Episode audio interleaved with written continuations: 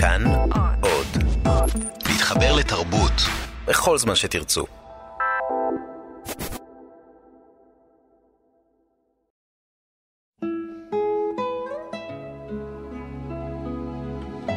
שלום לכם, מאזינות ומאזיני כאן תרבות. אנחנו בשעה השנייה של כותבים מן החזית, תוכנית מיוחדת ליום הזיכרון לחללי מערכות ישראל ונפגעי פעולות האיבה. איתי בצוות התוכנית המפיק עומר מנחם שליט, כאן באולפן שירי לב-ארי.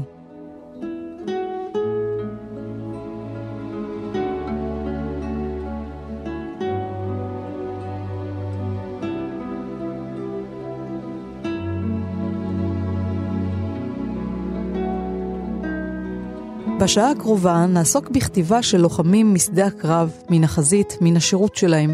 כתיבה שלא רק מתעדת את החוויות, אלא גם מעבדת אותן, והופכת אותן לפעמים לפיוט.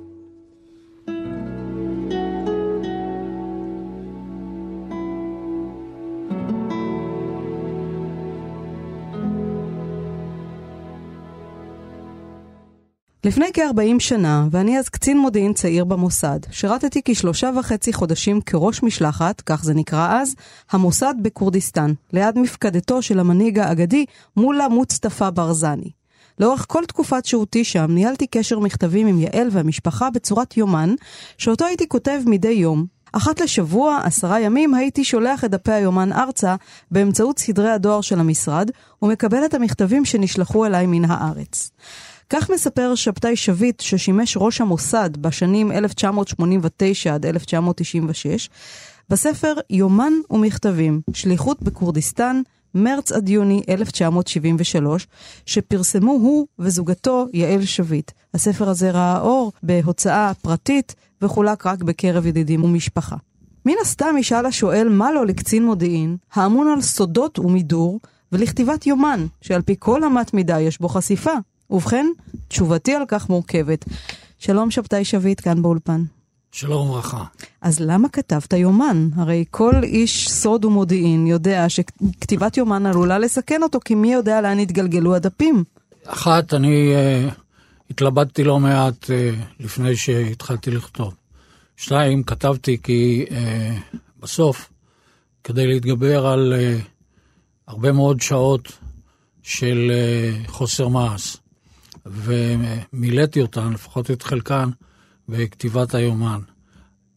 ארבע, מראש ידעתי שהכתב היד הזה לא יראה אור כפרסום מסחרי לעולם, ועד היום עמדנו בהחלטה הזאת. הספר הוא פרויקט משפחתי, שבאמת אה, חולק רק בקרב בני משפחה וחברים קרובים מאוד. ודרך אגב, הוא, אה, הוא עבר צנזורה בכל זאת. כן, אתה נראה לי זהיר גם היום במה שאתה כותב. פרסמת עכשיו ספר חדש, הוא נקרא ראש המוסד, ראה אור בידיעות ספרים, שמסכם את uh, שנות שירותך במוסד, לא רק בראשותו, אלא כל השנים ששירתת שם מ-1964? אני מ-64, כן. עכשיו אתה מחפש מו"ל בארצות הברית, והם מחפשים את האקשן ואת הדם, אבל כנראה שהכתיבה שלך גם שם הייתה זהירה ומדודה. אמת, אני... Uh...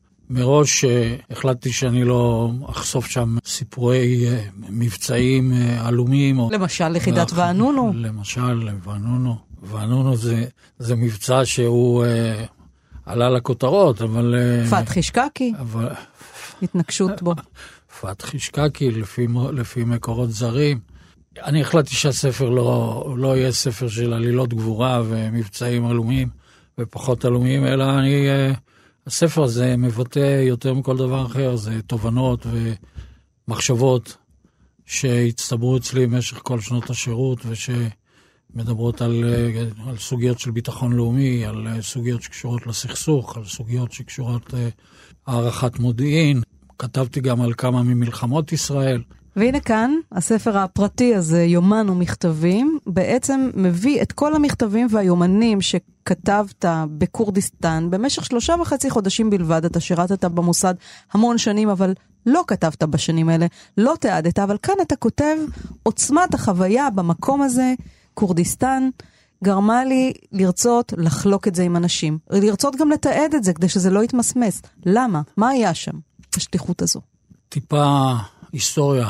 בן גוריון, שהגדיר לראשונה את uh, תפיסת הביטחון הלאומי של מדינת ישראל, מדבר על כך שמדינת ישראל צריכה למצוא לעצמה בעלי ברית במזרח התיכון, אם לא במעגל ראשון אז במעגל שני, שהם אינם ערבים. באופן טבעי, פוטנציאל בני הברית האלה היו מיעוטים במזרח התיכון, שגם הם לא מצאו את מקומם במזרח התיכון וצריכים להילחם על עצמאותם, על אוטונומיה, על הגדרה עצמית וזה.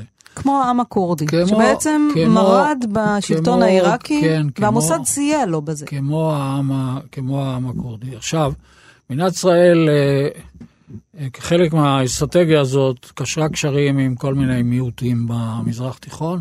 בעיניי, שני המיעוטים שהסיוע להם היה סיוע אמיתי לעם שנלחם על זכות הקיום שלו ועל זכות ההגדרה העצמית שלו, ובכך עשינו מעשה חיובי מאוד. הראשונים היו הכורדים, השניים היו הדרום סודנים. אז בעזרה הזאת, מעבר לאינטרס המדיני, שהרבה פעמים הוא חייב להיות גם ציני ומקיאווליסטי, בשני המקרים האלה עשינו מעשה נאור, חיובי.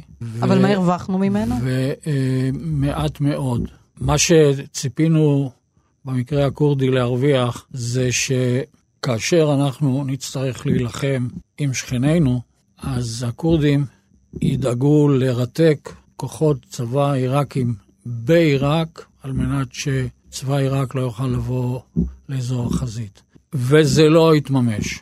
כלומר? זה לא התממש. ב-67' הייתה ההזדמנות הראשונה האמיתית, אחרי שהכורדים יעשו את זה. משיקולים שלהם הם, הם לא עשו את זה. וב-73'? 73 הם גם לא עשו את זה. בקיצור, הראייה האסטרטגית הזאת של מערכת היחסים הדואלית בינינו לבינם, היעדים שלה בראייה שלנו לא, לא הגיעו לכלל מימוש.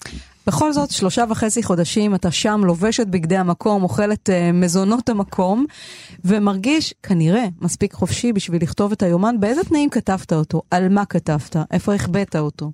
אז uh, כתבתי אותו בכתב יד, על uh, בלוק כתיבה. ובמקום שבו התגוררנו, הייתה גם כספת אה, טובה, שהיו בה כל מיני דברים שהיו צריכים להיות בכספות, ושם גם שמרתי את אה, כתב היד. מה שעוד אני יכול אה, פה להגיד מבחינת ביטחון, אנחנו חיינו במתחם שבו חי, גר, מול המוסטפא ברזני והמשפחה שלו. שהיה מנהיג של כורדיסטן. שהיה מנהיג הכורדי, והמתחם הזה היה מאובטח כמו מבצר. בוא נקרא קטע מאחד המכתבים שכתבת לילדים, שאז היו מאוד קטנים, ואתה כותב אותו באותיות כתב, מרובעות, מצוירות יפה. מיכל, רותי ואריאל, היקרים שלי, קיבלתי את המכתבים שלכם וקראתי אותם הרבה פעמים. מיכל, האגדה של פסח ששלחת לי מאוד מעניינת. אני אבל רואה שהיא כתובה באותיות כתב, אז מדוע את כותבת באותיות דפוס? אני זוכר שעוד לפני שנסעתי כבר למדתם אותיות כתב. עכשיו קראתי עוד פעם וראיתי שמכתב אחד כתוב בכתב. גם המכתב של רותי מעניין מאוד. את הציורים אני מדביק על הקיר, והחדר שלי כבר כמעט מלא בציורים. אני אאסוף את כל הציורים, וכאשר אחזור הביתה, נעשה אלבום. לילה טוב, ונשיקות גם לאריאל, שלכם אבא. והנה כך אתה כותב ביומן ב-4 במרץ 1973. אמש הופיע איש הקשר ב-10 בערב, ותפס את המקום בו ישב הזקן ערב קודם. הזקן הוא מוצטפא ברזני. איש הקשר שלנו מופיע כל ערב לשמוע אם התקבלו ידיעות כלשהן מהבית, למסור לנו ידיעות אם ישנן, לבדוק אם לא חסר לנו דבר, ולפטפט על הא ועל דא, ובייחוד חדשות היום כפי שבאו לידי ביטוי בתחנות הרדיו השונות. הדבר מחייב אותנו להיות עדכניים לפחות בחדשות היום.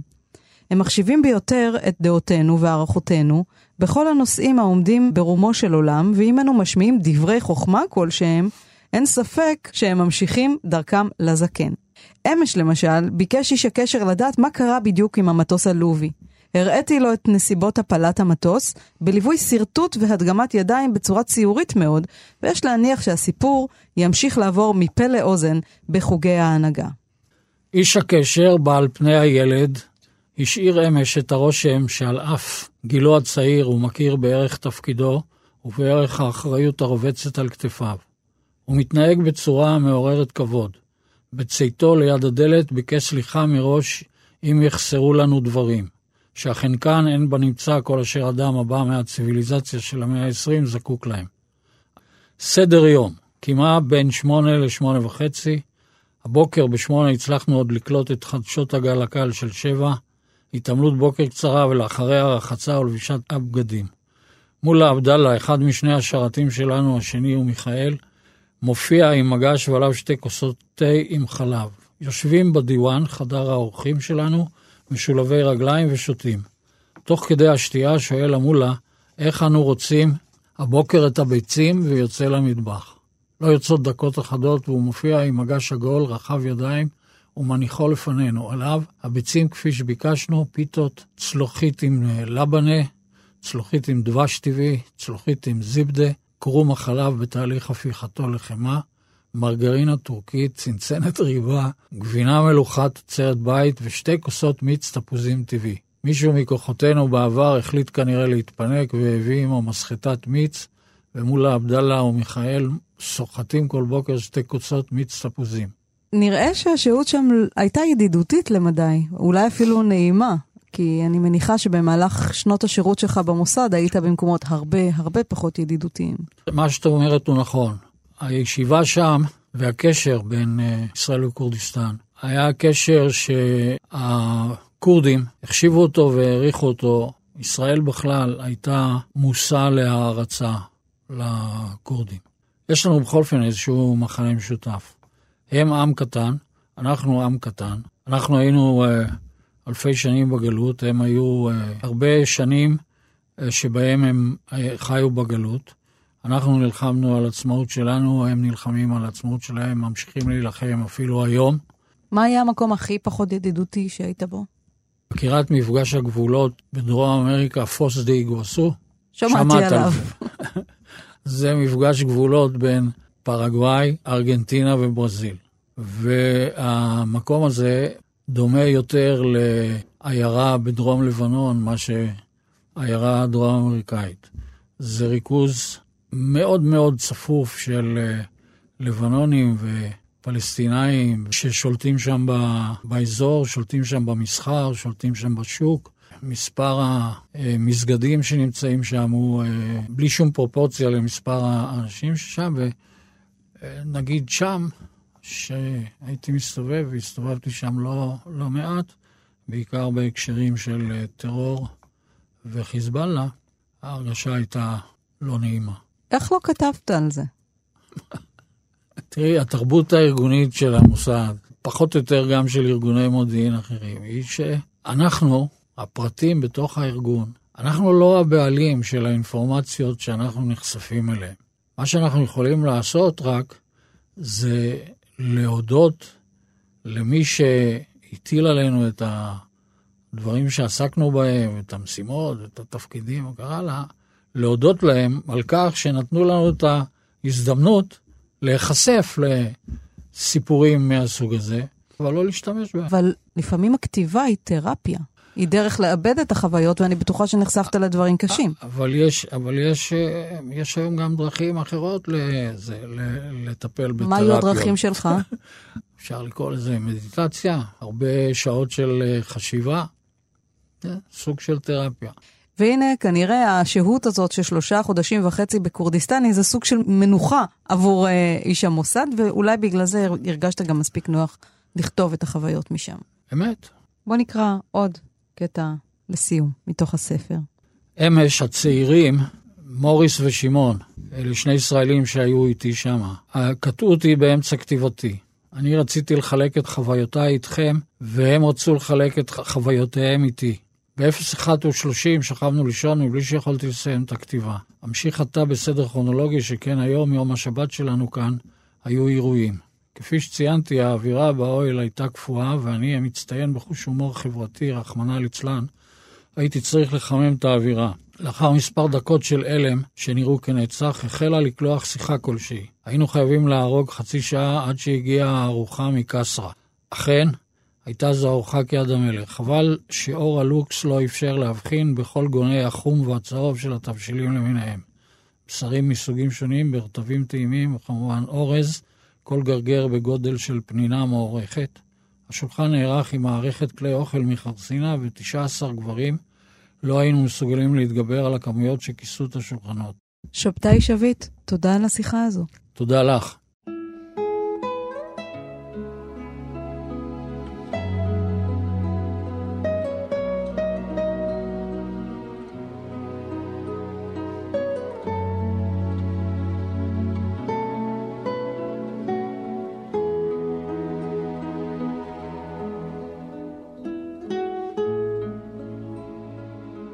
בארי חזק, קצין צנחנים, בן קיבוץ אפיקים, נקלע לתחנת הרכבת בכפר המצרי סרפאום.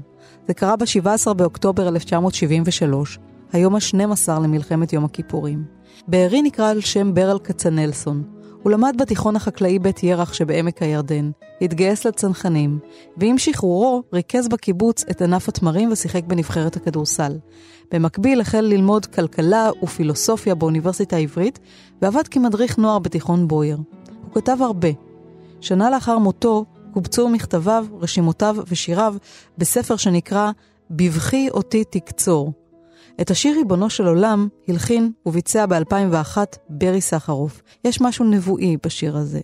אנא הגבר עוצמת אותותיך, כאן אני לא שומע, לא יודע, האם שוב תקעת פרח ברזל בדש האנטנה? אתה עדין כל כך, למה אתה כורח רוחי? למה אתה תמיד אזרחי? האם אני נשמע היטב? עבור. עבור, גם אתה נשמע קטוע. אתה נשמע פצוע. אתה בעמק מאורגן היקפית. הרים וכנרת אחרת. אנא הודה עוצמת אותותיך. במקם לא רואים את פניך. מדוע אינך מזוחלם? מדוע אינך נלחם? האם לשלוח אליך סיור ממונה? אני מלא אמונה, שלא יגיע ולא יחזור. פצע שחור. ריבונו של עולם, בביצוע ברי סחרוף.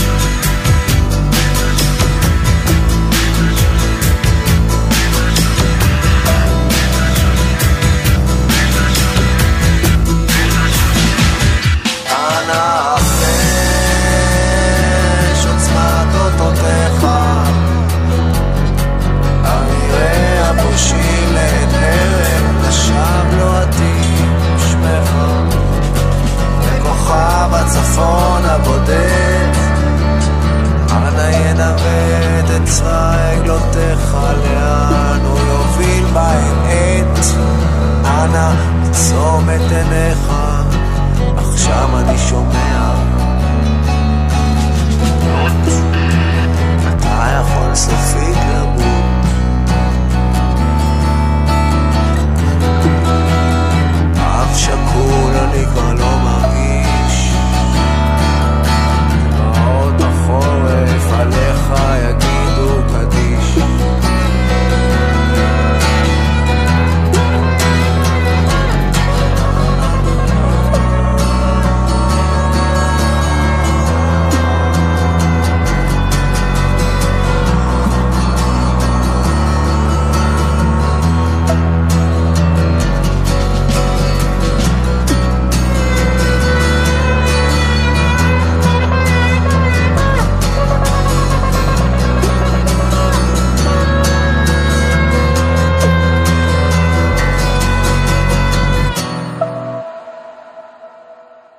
נדבר עכשיו עם הדוקטור אייל פרוכטר, אלוף משנה במילואים לשעבר, ראש מחלקת בריאות הנפש בצה"ל, והיום מנהל החטיבה הפסיכיאטרית בבית החולים רמב"ם בחיפה. שלום אייל. שלום, שלום. איתך אנחנו נדבר על מעשה הכתיבה בזמן אמת, בשעת הקרב, או בחזית, או בתוך השירות, כאשר המציאות אה, מסביב לפעמים אה, מאיימת. מה נותנת הכתיבה? למיטב הבנתי, הכתיבה נותנת אה, כמה דברים. קודם כל, היא נותנת דרך הסתכלות שמאפשרת לאבד את האירועים המאוד קשים שקורים, בלי להיות מוצף על ידם. הרבה פעמים החוויות הן כל כך uh, עצומות וקשות, שהמוח צריך להתרחק מהם טיפה. Uh, חלק מהאנשים מתנתקים, נמנעים, uh, מנסים לעשות הכל כדי לא להיזכר באירועים, וזו דרך עיבוד שהיא פחות טובה. Uh, אחרים בעצם זה שהם יושבים וכותבים, מארגנים לעצמם את החשיבה ומאפשרים לעצמם הסתכלות שהיא הסתכלות חצי חיצונית על האירועים שקורים, דבר שמאפשר להם לאבד אותם בעין ולהתייחס אליהם ולא להיות אה, אה, מוצפים על ידם או קפואים בגללם. אז זה בעצם עוזר לאבד את החוויה כשהיא מתרחשת. כן, בהחלט. להכניס קצת סדר והיגיון ואיזה מבט קצת מבחוץ עם פרספקטיבה. כשאתה כותב אתה רגל אחת בפנים, רגל אחת בחוץ. כן, האמת שכשאנחנו כשאנחנו מסתכלים, אה, ויש היום אה, לא מעט עבודות אה, מחקריות שאת חלקם עשינו גם בזמן השירות שלי בצה"ל וחלקם עדיין נמשכות, אחד הדברים שאנחנו רואים אצל האנשים שמפתחים את התסמונת הפוסט-טראומטית זה שמי שעובד אצלהם ביתר פעילות בזמן המצבים החריפים, הקשים, זה אזור מוחי שהוא אזור רגשי לא ורבלי כל כך, שנקרא אמיגדלה, אזור פנימי במוח, בעונה של הזיכרון שמצומד לרגש. ומי שעובד פחות חזק בתקופות המציפות האלה, שאחר כך הופכות לתסמונת פוסט-טראומטית, זה האזור היותר חושב ניהולית, ארגונית, האזור הקדמי הפרונטלי במוח. ולכן דווקא לכתוב את האירועים ולארגן אותם, בעצם מעביר את האחריות ואת התפקוד המלא לאזור הפרה-פרונטלי, לאזור הקדמי הזה, ולכן אה, אה, כמובן יש לזה ערך מאוד מאוד גדול. אז זה בעצם מעבר מהחלק האחורי לחלק הקדמי, מהחלק הרגשי לחלק הרציונלי יותר. הרציונלי המתפקד, כן. ואתה בעצמך במהלך השירות נחשפת לטקסטים של חיילים כותבים? אני נחשפתי יותר למלל של חיילים אה, מיד לאחר אירועים ובזמן אירועים, מאשר לטקסטים. זה לא בדרך כלל דבר שעובר אלינו. אבל בהחלט ניתן היה לראות שאנשים שהצליחו לתמלל את מה שקרה להם ולספר את המקרים הקשים או את החוויות הקשות בסמיכות מאוד גדולה לאירוע, אה, היה לזה אה, ערך טיפולי מאוד גדול עבורם, בעיבוד היותר נכון הפנימי של האירועים. ומתי הטקסטים האלה הופכים למשהו אומנותי, פיוטי יותר? אני חושב שפה זה, זה קצת הנטייה שלנו להסתכל על הטקסט, גם אם אה, שומעים היום את אה, תוכנית השירים המאוד יפה של הפרויקט של גלי צה"ל, אלה האחים שלי, אז אנחנו יכולים לראות שהרבה מאוד מהטקסטים הם טקסטים אה, רגילים של אירועים מאוד מאוד קשים, שהופכים למין שיר או חזון, קצת בגלל ההקשר שלהם. אני כן חושב שיש להם ערך ספרותי או אמנותי, כמו שתרצי, להגיד, בחלקים שזה מאוד אמיתי, הטקסט הוא מאוד נקי, אין עליו uh, הסוואות, בגלל שהוא מעורב באמת גם ברגש מאוד עצום, ולפעמים גם ברגעי אימה וכעס, ותסכול ועצב, והרגש הנקי הזה שמגיע שם, הוא נותן לזה איזשהו ערך בפני עצמו. אייל, אנחנו נמצאים היום בתקופה מאוד מתעדת, כי יש לנו את כל הטכנולוגיות שעומדות לרשותנו, כן, אה, סמארטפונים, פוסטים, סטוריז למיניהם, בכל הפלטפורמות. ואני חושבת על זה שאולי כשקורית לך חוויה עוצמתית, מעבר לזה שהכתיבה עוזרת לך לעבד את הדברים, להבין אותם טוב יותר, היא גם עוזרת לך לתעד אותם, להנציח אותם. מה אתה חושב על הנטייה הזאת התיעודית של השנים האחרונות, אצל כולם? הנטייה היא לא כל כך, כן, היא, היא נטייה לשתף הכל כמעט בלי גבולות.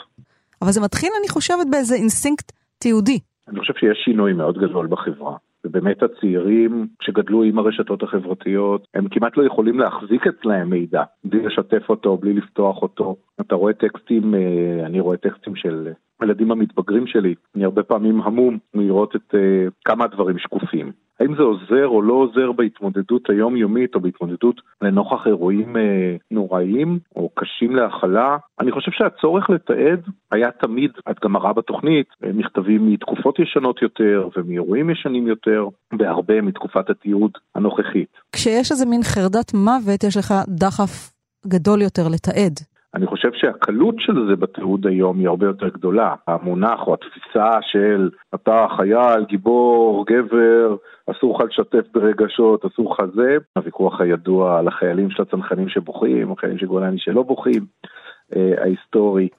אבל היום השיתוף גם ברגש וגם בתחושות וגם במחשבות והגיגים הוא הרבה יותר שקוף והרבה יותר פתוח.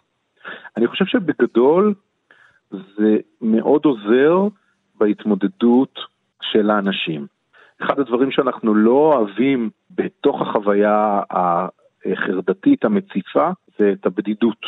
את העובדה שאנשים מרגישים שם מאוד מאוד לבד.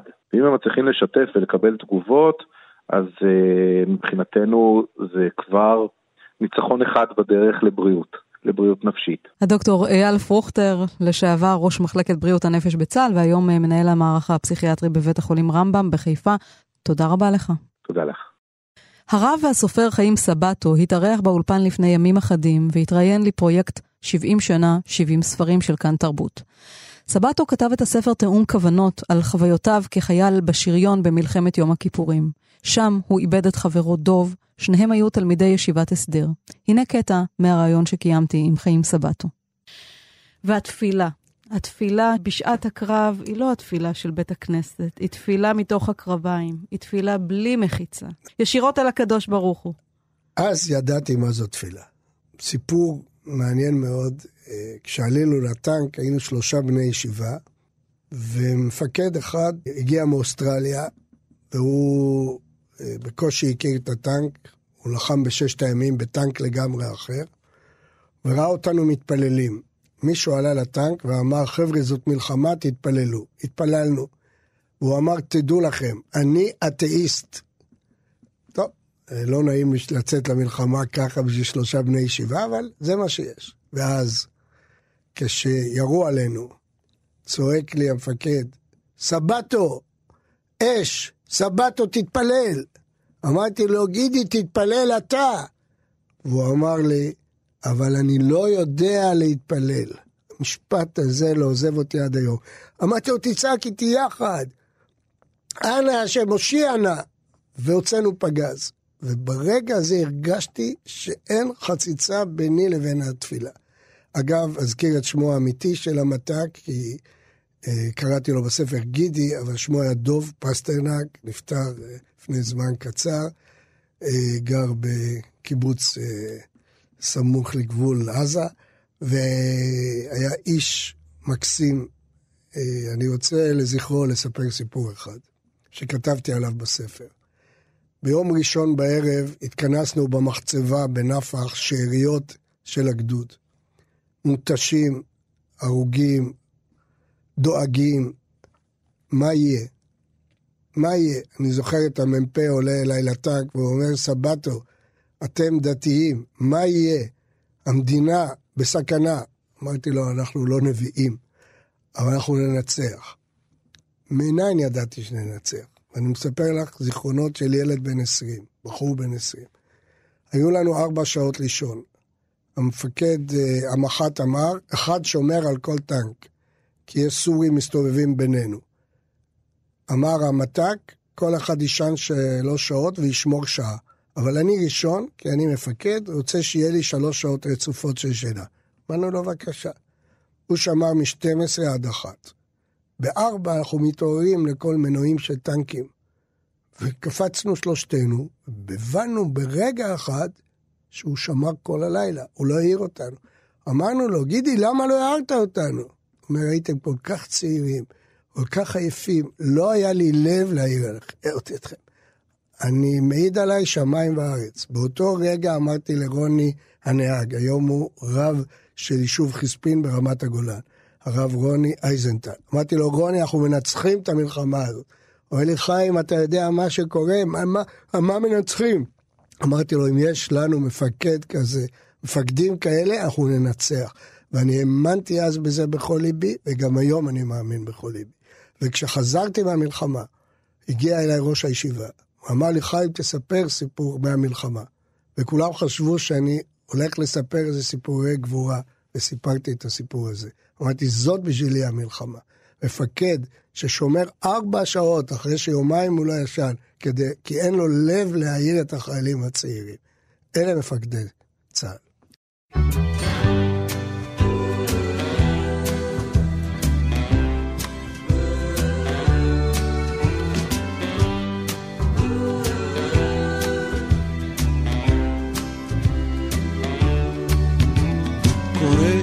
בזרמת ארנסט המינגווי תרגם את זה יפה אהרון אמיר אז עוד מעט הוא יצחק אותה למיטה הרחבה שלו והוא אחד העצובים בעיר. הוא כבר איבד שלושה בנים אז הוא עובד כאיש ביון וזה מלחמת העולם הכי שנייה. יושב בבר שבהוואנה לא חולם שהוא יפגוש בה כאן את זאת שכבר שנים ההן שנייה חופשה של ארבעה ימים, זונה זקנה שותה איתו, רוצה סיפור ושיכניס בו אהבה. הוא מספר לה על הונג קונג וכל הסיניות שלו, פתאום נכנסת היא מדי צבא.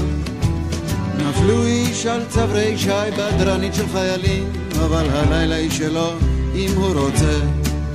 הייתה אשתו הראשונה, והם עכשיו נוסעים אליו. אני עכשיו אל השמירה יוצא.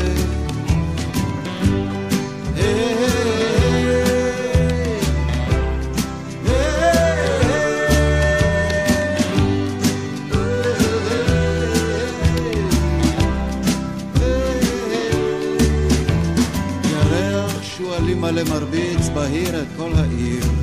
ההר הים גזרת המגננה, מצלצל הטלפון, מודיעים שכנראה חוליית אויב אחד הסתננה.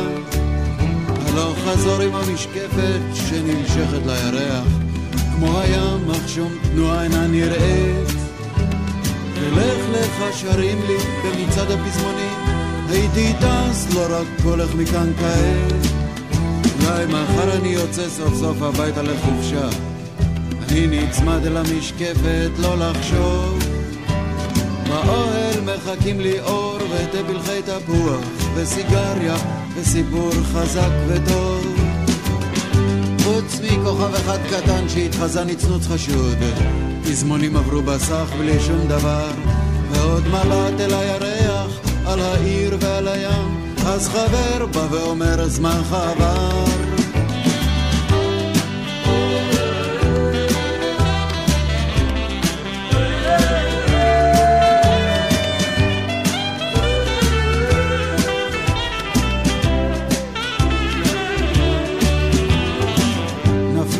דפלחי תפוח, עוד ארבע חמש סיגריות כי פתאום נתקע לי כאן השיר אבל עכשיו צחק אותה על המיטה הרחבה שלו, והוא אחד העצובים בעיר.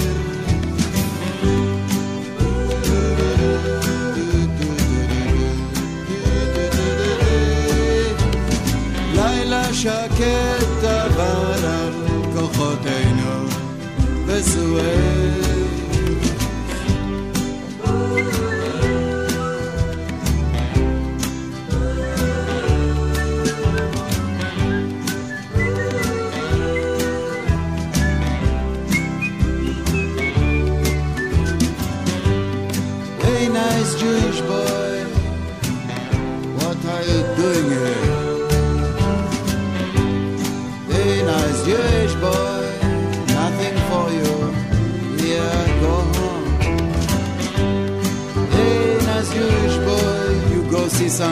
Jewish girl back home.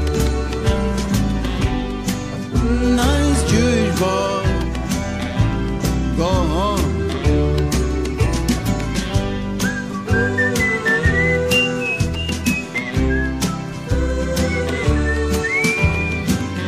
לילה שקט עובר על כוחותינו בצידו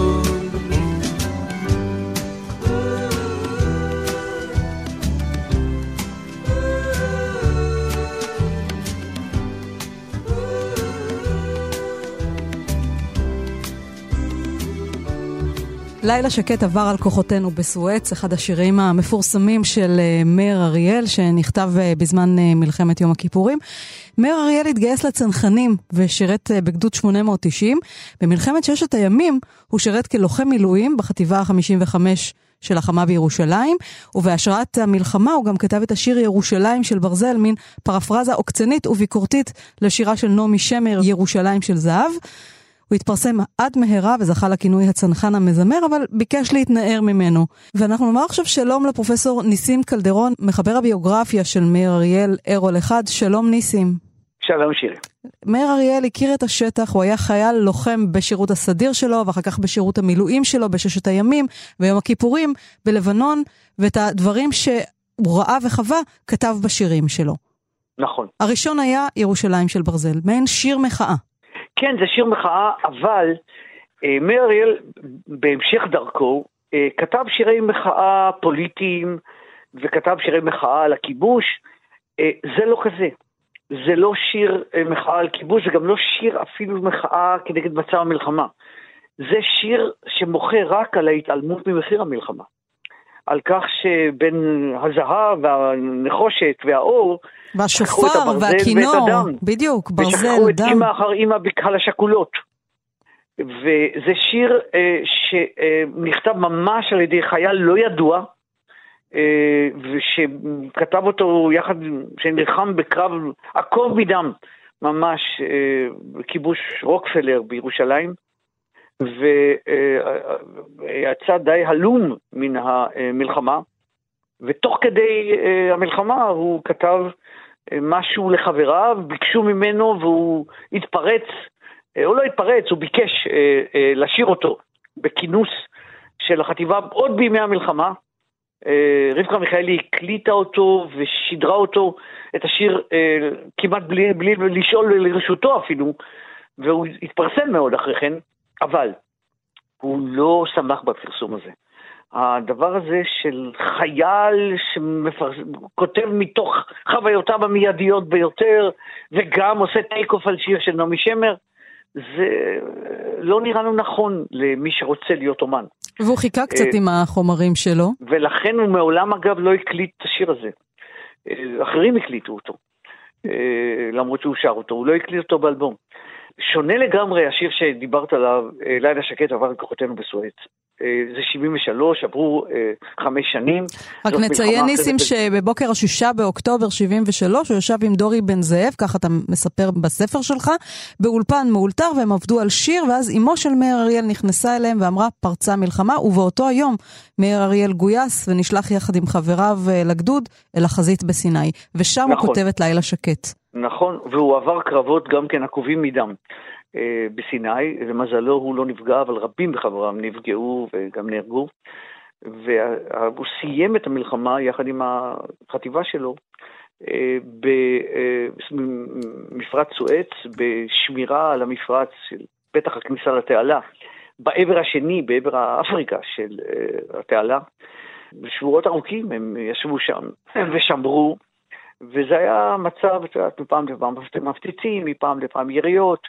ואת השיר הזה הוא כתב בזמן אמת. דורי בן זאב שעבד שם... וזה נכתב בזמן אמת, אנחנו יודעים את זה מכיוון שדורי בן זאב בא לשם והקליט אותו. שר את השיר בזמן אמת, אבל הוא לא פרסם אותו. הוא כל כך פחד מהדימוי הזה של הצנחן המזמר, שקודם כל בכלל הוא עיכב את הוצאת האלבום הראשון שלו מחששות יצירתיים. והאלבום יצא רק ב-79. אה, ועד אז הוא חיכה, וגם אז הוא לא כלל את לילה שקט.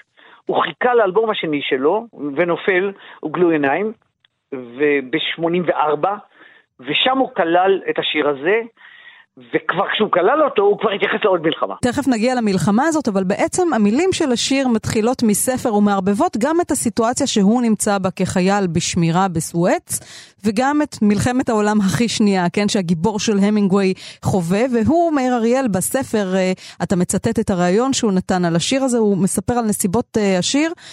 זה למעשה צילום אותנטי של מצב שהייתי בו. ככה, ככה נכון הוא מאוד. אמר. זה פשוט, הייתי וכתבתי את המצב הזה, אכן ישבתי וקראתי את איים בזרם של המינגווי, ובנקודה שאליה הגעתי, יצאתי לשמירה, עשיתי שמירה, חזרתי, כתבתי את השיר, והמשכתי לקרוא את הספר. הספר הזה פשוט לקח אותי שבי, הרחיק אותי, וככה הרגיע אותי מהסיטואציה של סואץ. מאיר אריאל כתב מעט מאוד שירים שבהם יש עדות למצב ריאלי אמיתי שהוא עבר, הוא תמיד איבד אה, אה, את המציאות שלו. כאן לא. הוא באמת מסר פרטי פרטים על שירות המילואים הזה. אה, תה פלחי תפוח ששתו, העיתונים שהם קיבלו, השירים שהם שמעו ברדיו. במצעד הפזמונים, לך לך. לך לך, והוא אומר, "אני הייתי הולך מפה, מהר הייתי הולך מפה. אבל אה, מה שכן, גם אנחנו יודעים שהמ"מ שלו הביא איתו את אה, איים בזרם, שאהרון אמיר תרגם קצת קודם, ומרל לקח ממנו את הספר וקרא אותו שם.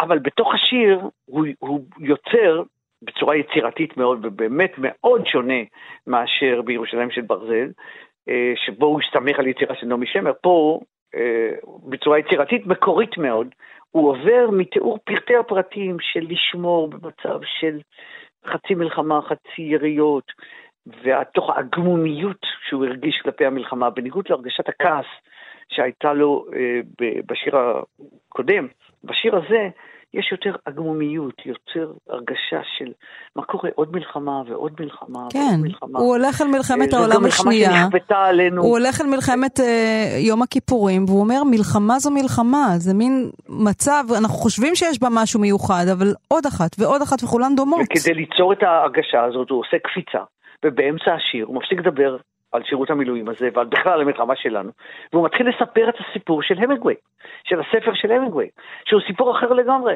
איזה לוחם מודיעין אמריקאי במלחמה נגד יפנים, איבד שני בנים, אה, נפגש עם אשתו לשעבר לליל אהבה אחד, אה, וזה רחוק וזה שונה, אבל את צודקת שהוא אומר, שם זו הייתה מלחמת העולם הכי שנייה. או למשל, גורם לנו לשאול, מה המלחמה הכי שנייה שלנו? האם מלחמת אה, יום הכיפורים מלחמה שנייה? אחרי מה? אחרי יום הכיפורים? אחרי מלחמת העצמאות? אחרי סיני? מה רצף המלחמות הזה הישראלי יוצר?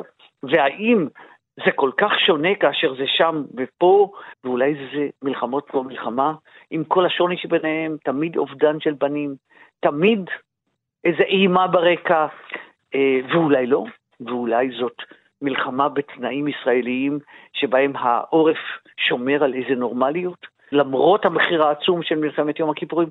השיר פתוח להרבה מאוד הדהודים, שאלות, יש בו איזה עוגמה ואיזו יצירתיות של משורר שרוצה לעורר את התחושות שלנו, את העדויות שלנו, עם המחשבות שלנו, עם התרבות שלנו, עם הידע ההיסטורי שלנו, והכל מתערבל ביחד לאיזה נעימה עצובה. השיר הזה גם נגמר באנגלית, בשפה האנגלית, Hey nice Jewish boy, go home. כן, פה קורה הדבר שהוא אה, גם תוצאה של ההתפתחות היצירתית של מאיר אריאל וגם תוצאה של ההתפתחות של ההיסטוריה שלנו. את השיר הוא כתב ב-73. באלבום הוא כלל אותו ב-84, 11 שנים אחרי כן.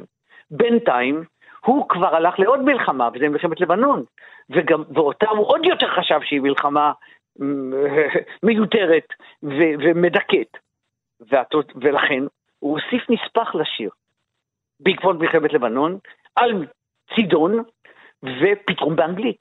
לילה שקט עובר שאנחנו... על כוחותינו בצידון בזמן הווה, כן? נכון, כאשר הוא מקליט את השיר. נכון. עוד מלחמה. ואז באנגלית, מישהו אולי בניו יורק, שואל את החייל הזה שהגיע לניו יורק, היי nice Jewish boy, מה אתה עושה שם בכלל?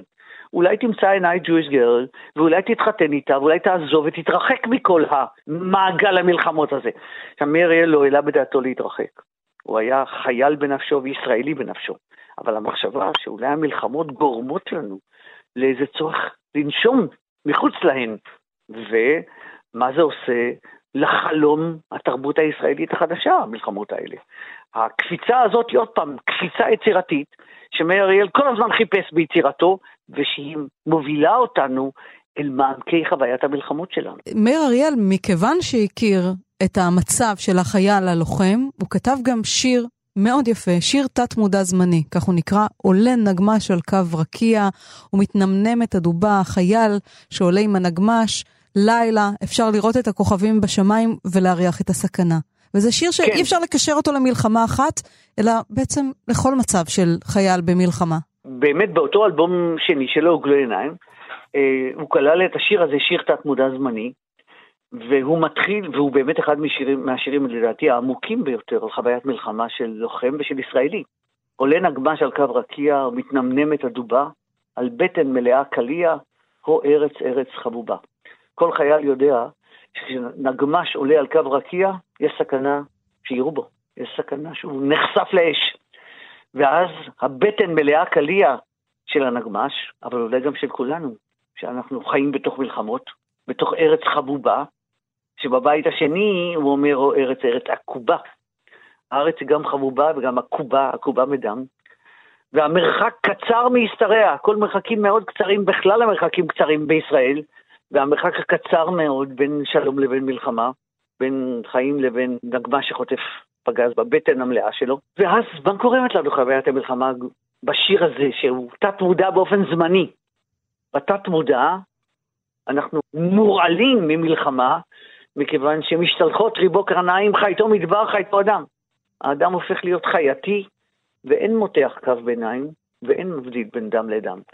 מאוד קשה להבדיל בין דם לדם.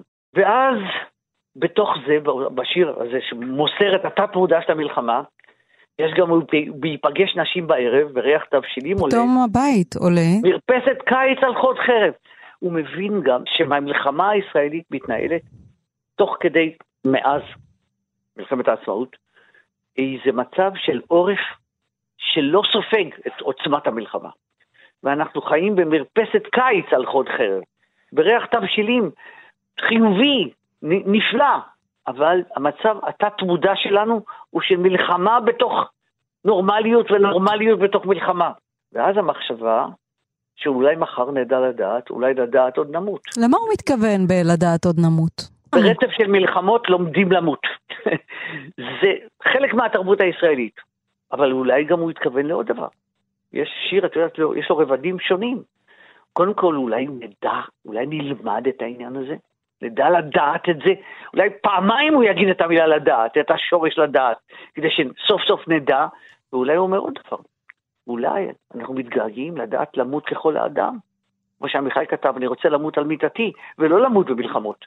אולי כל האפשרויות האלה עולות באוויר, ואז כל זה בסוף מוביל אותו גם למשהו שמאיר מאוד נזהר ממנו בחייו. מין תביעה ללמוד, מין אה, מימד כמעט דידקטי בשיר. הבית האחרון אומר, לימדו לעמוד בכל הכוח, לימדו לעמוד כי יידרש, לימדו לעמוד ואל תת שכוח, אולי מחר עוד ניפגש, אולי, אולי אם לא מחר, אולי בשש. בשש אחרי המלחמה, חייל האמיץ שווייק. עוד מלחמה אחת, מלחמת העולם הראשונה. משם באה המחשבה, הייתי אומר המחויכת, אבל גם המייאשת, שחיילים תמיד רוצים להיפגש בשש אחרי המלחמה, ותמיד אחרי השש הזה יש עוד מלחמה ועוד מלחמה ועוד מלחמה, ואנחנו לא לומדים. והלוחם אומר, לימדו לעמוד בכל הכוח. יש איזה, הייתי אומר, העמקה נפשית, איזו העמקה תרבותית ואיזו התפרצות של תודעה על פני התת-מודע של המלחמה. לכן זה שיר כל כך עמוק, כל כך ישראלי, כל כך הולך אל, הייתי אומר, השורש הפנימי, האפל, המדמם של מצב המלחמה שאנחנו חיים בתוכו. אולי לדעת עוד נמות. מאיר אריאל, הלוחם והמשורר. פרופסור ניסים קלדרון, תודה לך על השיחה הזאת. תודה, שירי.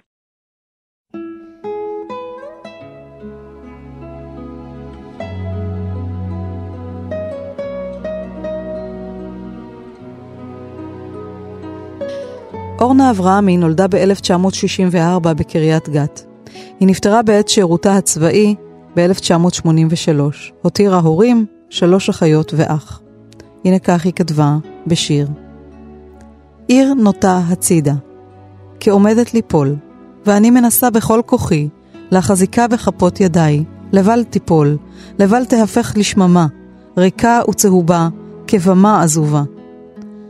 בבוקר חורפי אחד, אתה אומר, בשעת פרידה נוגה, נאמר שלום לכולכם. איני רוצה לשמוע, איני רוצה לזכור, כי היום הבא, ואתה אומר, אין ברירה. חתמנו. פרידה, אתה אומר? פרידה.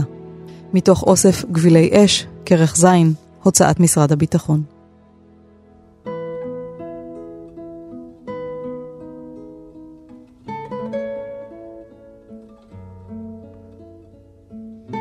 והנה מכתב נוסף מארכיון צה"ל. מכתב שכתב חייל מילואים מהשטח בזמן מלחמת יום הכיפורים. לוחם בחטיבה 205 של חיל השריון. קיבלתי סוף סוף שני מכתבים מכם. זה פתאום פותח פתח לעולם שכמעט לא זכרתי שהוא קיים עדיין. בית, אישה, ילדות, עולם של בעיות קטנות ואהבות גדולות. כשקראתי את מכתביכם לראשונה, הייתי בתוך בונקר סודי עמוק בשטח סוריה, וכשגמרתי לקרוא את המכתב, נפל מבטי על הארץ, וראיתי על הרצפה מעטפה דומה לזו שלך, רק שהכתב ערבית. פתחתי ומצאתי מכתב, בכתב יד של אישה, עם קישוטים מעולם שונה משלנו. פרח ורד אדום בפינה העליונה וטווס בפינה התחתונה, גם היא רוצה שהגיבור שלה יחזור חי ושלם מהקרבות. מי יודע אם יצא חי מהטיפול שלנו בעמדות שלהם? ייתכן. ואולי אומר שאני אף מקווה שכן. ובעצם, מה ההבדל בינינו? מישהו מחליט שעושים מלחמה למטרה זו או אחרת, והוא ואני והרבה אחרים כמונו עומדים והורגים זה את זה. אמש בלילה הייתי עם קבוצה קטנה, ולפתע הגזרה נדמה. כל התותחים נדם, והשקט רעם, כאב באוזניים. השקט, השקט הנהדר הזה. השמיים בהירים, וכל הכוכבים נראים מלמעלה. ומי יכול להעלות על הדעת שעם עליית השחר יטילו שני הצבאות הללו, זה על ראשו של זה, את כל התופת של הגיהנום? כאן עייפים מאוד, אבל המורל גבוה. המלחמה כאן קשה, אך לא קשה כך שלא נוכל לה.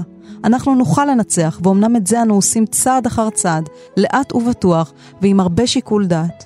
אני תקווה שהעניין ייגמר במהרה ונוכל לשוב ולהיות ביחד. הפסל שלי, של החייל והגולגולת, לצערי שוב הופך להיות ביטוי נאמן להרגשתי היום. וכנראה שכך יהיה גם בעתיד, כל עוד אנשים זקנים או שיכורי גדלות ישלחו אחרים להילחם עבורם. וזאת היא הטרגדיה האנושית שאותה אנו חיים היום. כך כתב לוחם בחטיבה 205 של חיל השריון בימי מלחמת יום הכיפורים.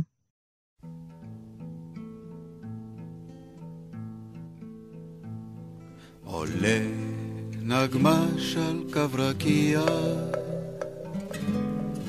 ומתנמנמת הדובה עד כאן תוכנית מיוחדת ליום הזיכרון על כתיבה משדה הקרב, מן החזית ומן השירות הצבאי והביטחוני. איתי בצוות התוכנית המפיק עומר מנחם שליט, כאן באולפן שירי לב-ארי. תודה לכם על ההאזנה, המשך האזנה נעימה. מרחב קצר מהשתרע, או ארץ עקובה. ומשתלחות ריבו עיניים, חייתו מדבר, חייתו אדם,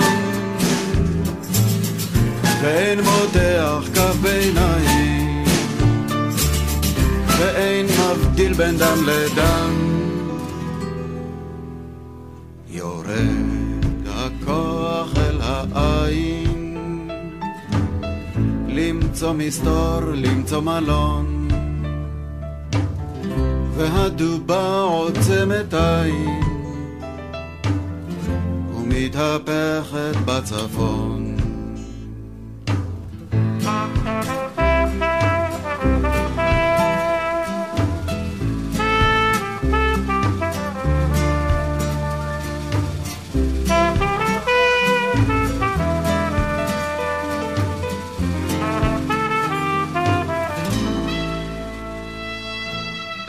ויפגש נשים בערב, וריח תבשילים עולה, מרפסת קיץ על חוד חרב, לאור ירח הפנינה שחוד עולה מתוך ענן הקונכייה. אולי מחר נדע לדעת,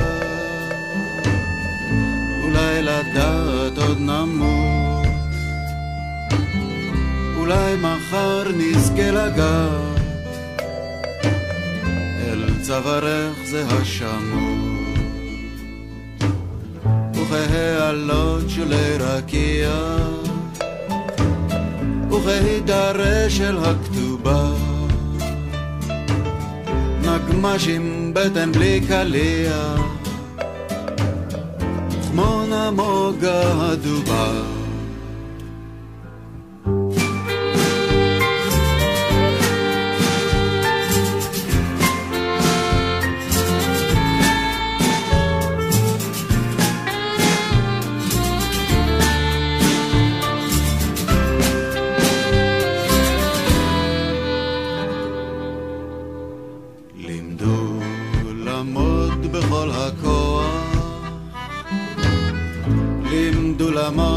כהידרש.